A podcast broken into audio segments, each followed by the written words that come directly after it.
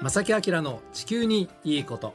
皆さんこんにちは。正木明です。荻野恵美子です。え今日は3月21日春分の日お休みの日でございます。午後1時を回りました。どのようなねお休みの日ね過ごされてるんでしょうか？ねまあここに来て本当に暖かくなる日もね次第に増えてきて、え本当。ね暖かくなりました、春分の日っていうのは基本的には昼と夜の長さが同じね、はい。されてますけども、えええーこれからどんどんどんどん昼の長さが長くなってとうんいうことは屋外でた楽しむ時間がどんどんどんどん増えると もうそれだけでも僕はこうワクワクしますね。ねえ私もです。うん。はい。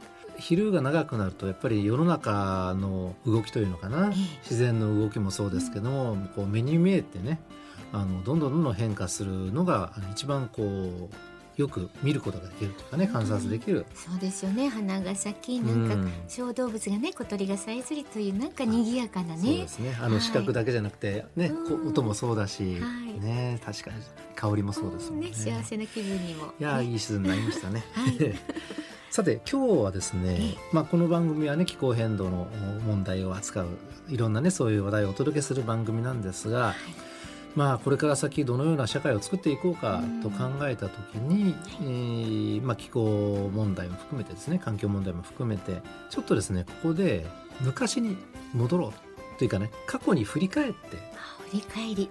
多分ねいろんなヒヒントがあるんじゃないかと。いうことでそのような試みを今日はしてみたいと思います。この番組は公益財団法人兵庫環境創造協会の提供と兵庫県漁業協同組合連合会の協力でお送りします。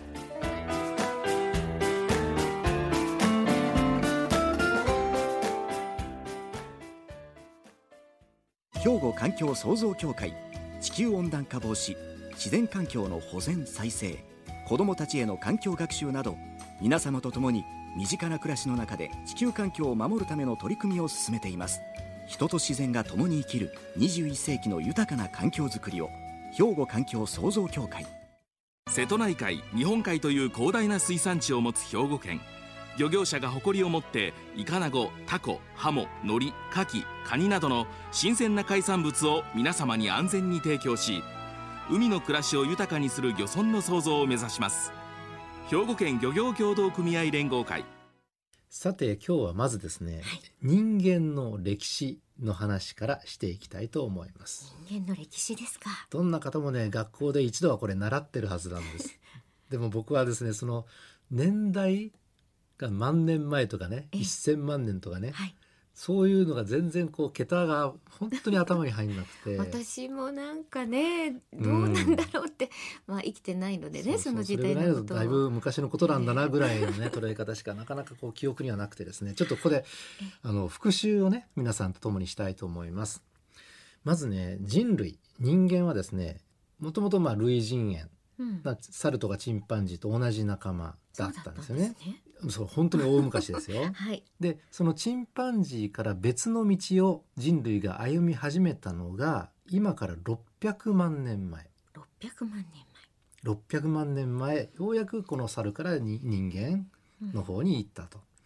でそして200万年前に今の現代人に近いホモ・サピエンスが登場します。これぐらいのその時間スケールねちょっと頭に入れておいてくださいね。はいでさらにどんどんどんどんそのねえー時間が経って農耕とか牧畜が始まったのが今から1万年前です。はいじゃあですね、はいそれまで人間はどのような生活をしていたかというとずーっと狩猟とか採集生活あの木の実を取ったりねはい芋を取ったり、うんそういう生活をずっと長い間していたんですね。繰り返しますよ。ホモ・サピエンスが登場したのが200万年前だけどその200万年の間の中に農耕とか牧畜が始まったのが今からたった1万年前。だからかなり長い間人間というのは狩猟とか採集生活をしていたってことなんですね。何かをね耕したりとか自分たちで何かするっていうよりは取ったりして食べていうん。た、農耕とかをししないから、うん。定住生活してなくって、ええ。もちろん農耕牧畜してない、ええ。ということは放浪しながら獲物を取って食べられる植物を取ってええ。その日食べられるだけ食べてという生活。もちろん電気もなければ冷蔵庫もないので、うん。食料を貯めておくわけにいかないので取れたものはそこで食べきってしまうというねなんかこうなんかエコな生活とも聞こえなくもないけど大昔は長い間人間はそんな生活をしていたんですよ。そうなんですね、うん。でたまに運よくう動物と出会ってね肉が取れてお肉を食べるタイミングも多分あったでしょうけどもはい。逆に言うと肉がない日は何日もあるわけですからその間植物の種とかお芋とかを食べていたと。まあねあの本当種とか実があったとしても、うん。食べたらなくなるから次に行こうみたいなそんな感じですよね、うん。なので定住ではなくていわゆるこの放浪生活というのかな、うん。定住しないであちこちこううろうろしながら生活していた。うん。という想像ができますよね。はい。ええ。600万年前ずっとそうした生活を続けた後はい。最後の1万年であの農耕とかね牧畜が始まりました、え先ほどお伝えした通りですね、うん。こうやって考えるとねあの農耕牧畜って人類の歴史上その長さの600分の1しかないわけですこれで見ると本当ねわほんと最かりやすい。近のことなんですねそういうことになるんですね。さらに言えば今から5,000年ぐらい前にいわゆるその古代エジプト文明とかメソポタミア文明なんかが始まって、はい、習いました。うん、最後の100年から150年ぐらいでようやく産業革命というのが起こります。はい。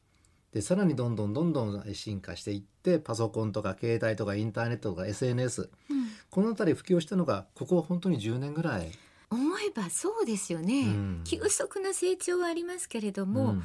思えば100年も200年も前からじゃないですもんね。そうなんですよ。だからその極端な言い方をするとええ。人類600万年の歴史の中でうん。今のような暮らしになったのは最後のほんの一瞬最後とか。最近。最後とか言わ 言ったらなんかドキッとした今。その600万年のな 最後中でね。最後そうね。はい。だから人類の歴史の大部分っていうのは定住せずに、はい。えー狩猟したり植物の、まあ、木の実とか。でそういうものを取って移動しながら生活していたんですね。まあでも自然と共に生きていたというのは、うん。まさにエコな生活をしてたというのは想像つきますね。そうそれが今ね振り返ったらこれエコな生活だなってなんとなくね皆さんも、あそうだよなって思いますよね、僕も思います。。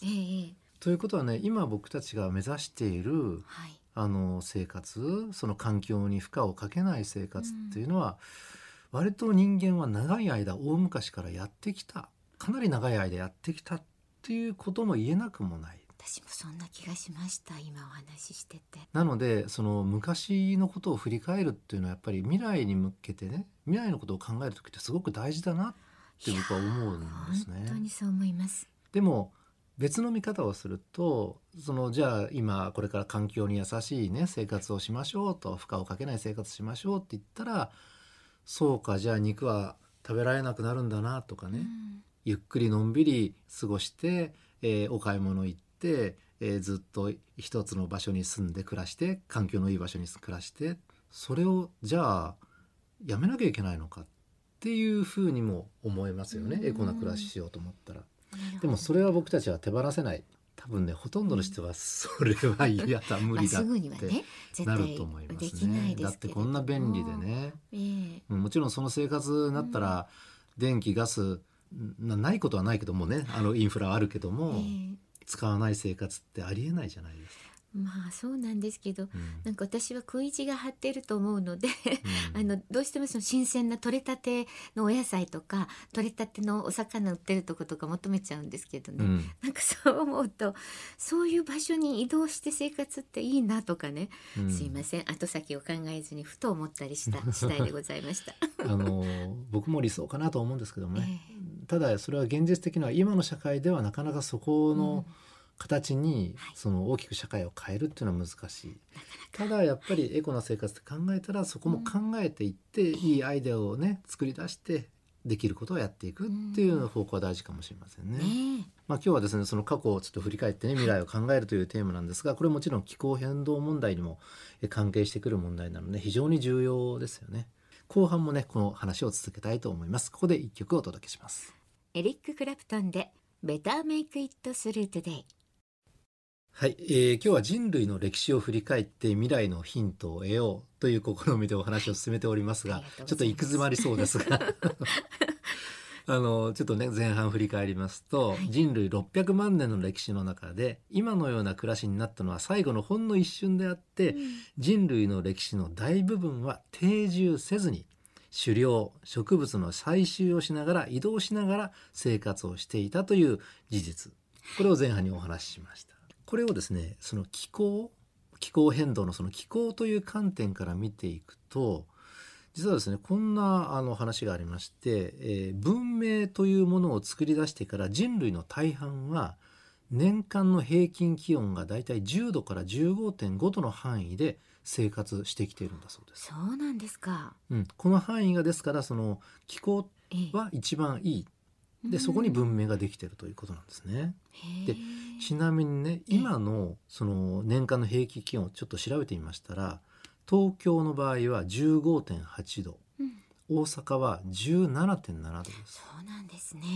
なので今までは10度から15.5度の範囲で生活していたものがやっぱり全体的には温度が高くなってしまっている気温が高くなってしまっていると。ねまあこれはですからまあ温暖化が急速に進んでいる一つのまあ表れなのかもしれないですね。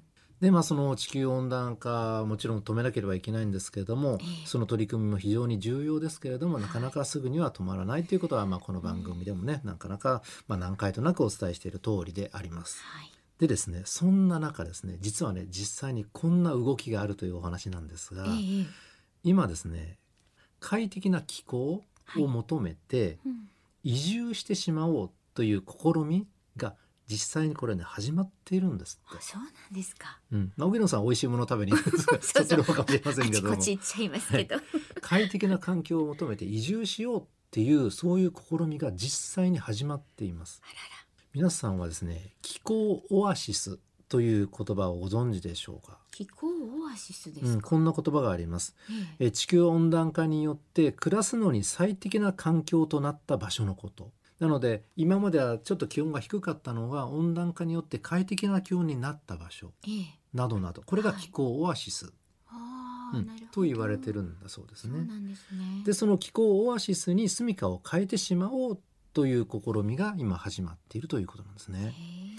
えで例えばねこれアメリカの例なんですけども、えー今アメリカで気候オアシスとして新たに注目されている場所があります。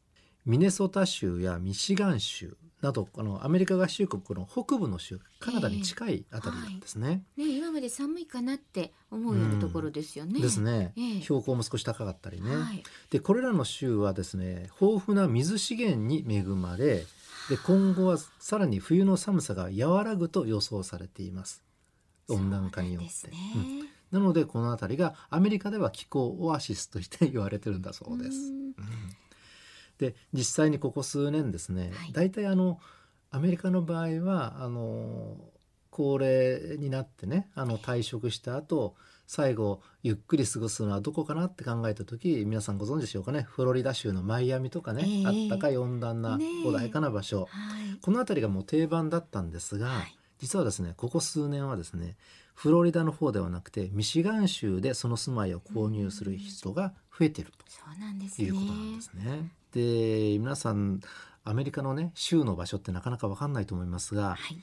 あのアメリカの北東部に五大湖っていう大きい湖があります。はい。でこの辺りの州ですね今お話しした州というのはねミネソタとかね。ねちょっと地図見ら、ねうん。ご覧になっていただけたらと思います。そのフロリダ州っていうのうん。は地中海のええ。カリブ海の方、そうですよね。南の方です。メシええ。メキシコに近い方なのでね、やっぱり温暖化によって少し北の方にある州が気候オアシスとしてすごく今騒がれてると。そうなんですね。うんまあそれなりに対応していこうという動きがもうすでに始まってるということですね。そうなんですね。で、あのミネソタ州のダルースという町があるんですが、あそこはちょっとわからないですが。この場所はですね、うん気候難民の安息地として名前が現地では知られるようになってるんだそうです。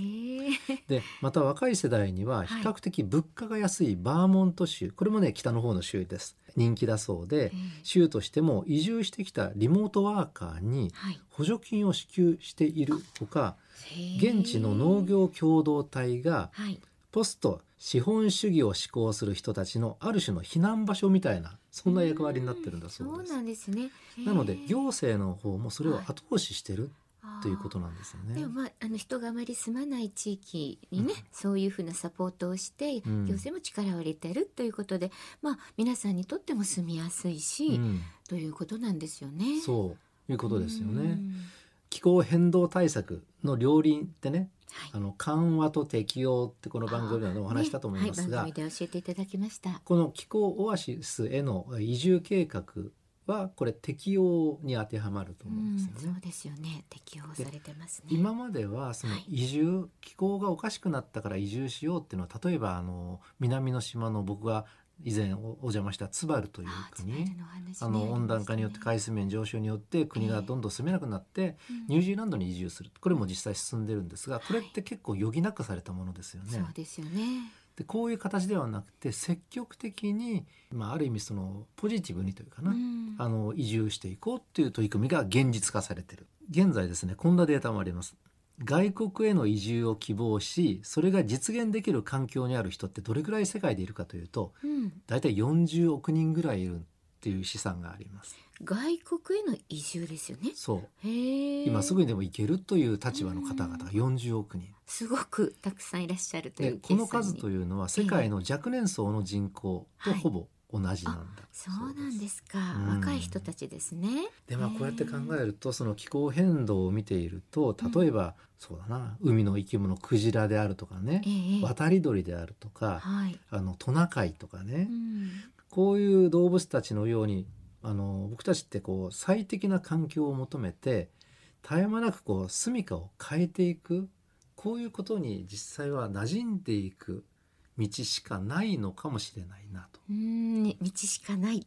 ねでもそういえばでもそれを考えてえ来られた先人昔の人たちの生活に近づいたり、まあ学ぶことも多いのかななんてはい思いますよね。あの当時の方々は必死だったと思うんですよ。はいええ決してこれは気持ちいいなうんじゃなくて非常に辛いえね、え生活厳しい環境だと思いますね、うんはいそんな狩猟生活なんてね。ええだけど今その時代の人々の生活を振り返ってみるといろいろヒントがたくさんあるなっていうのはこれでわかるといや思いますね。本当わかります。でこの気候変動がどんどん進んでいくと、ええそれがやっぱりその道しか僕たちもなくなっていくのかもしれないなっうんていうことなんですよね。ねまあ繰り返しますけども人類は歴史の大半放浪の民でしたから私たちは住み慣れた土地を離れて移動することで人間であることの意味を再発見するということになるかもしれないですよこれは。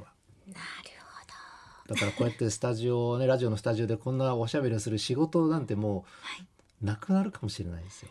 今日は北海道からお届けしていそうそうますとかね。環境いい場所を求めてね、ええはい。あの夏になったら北海道 冬になったら沖縄とかそれが普通当たり前になる、まあ、ちょっと極端ですけど、ええそういう世の中になるのかなっていう気はしなくもないですね。なるほど。まあ、いずれにしてもちょっと積極的ポジティブに考えていくっていうのははい逆に大事かもしれませんねか。もしれませんね。はいはい、ありがとうございましたあり。がとうございます。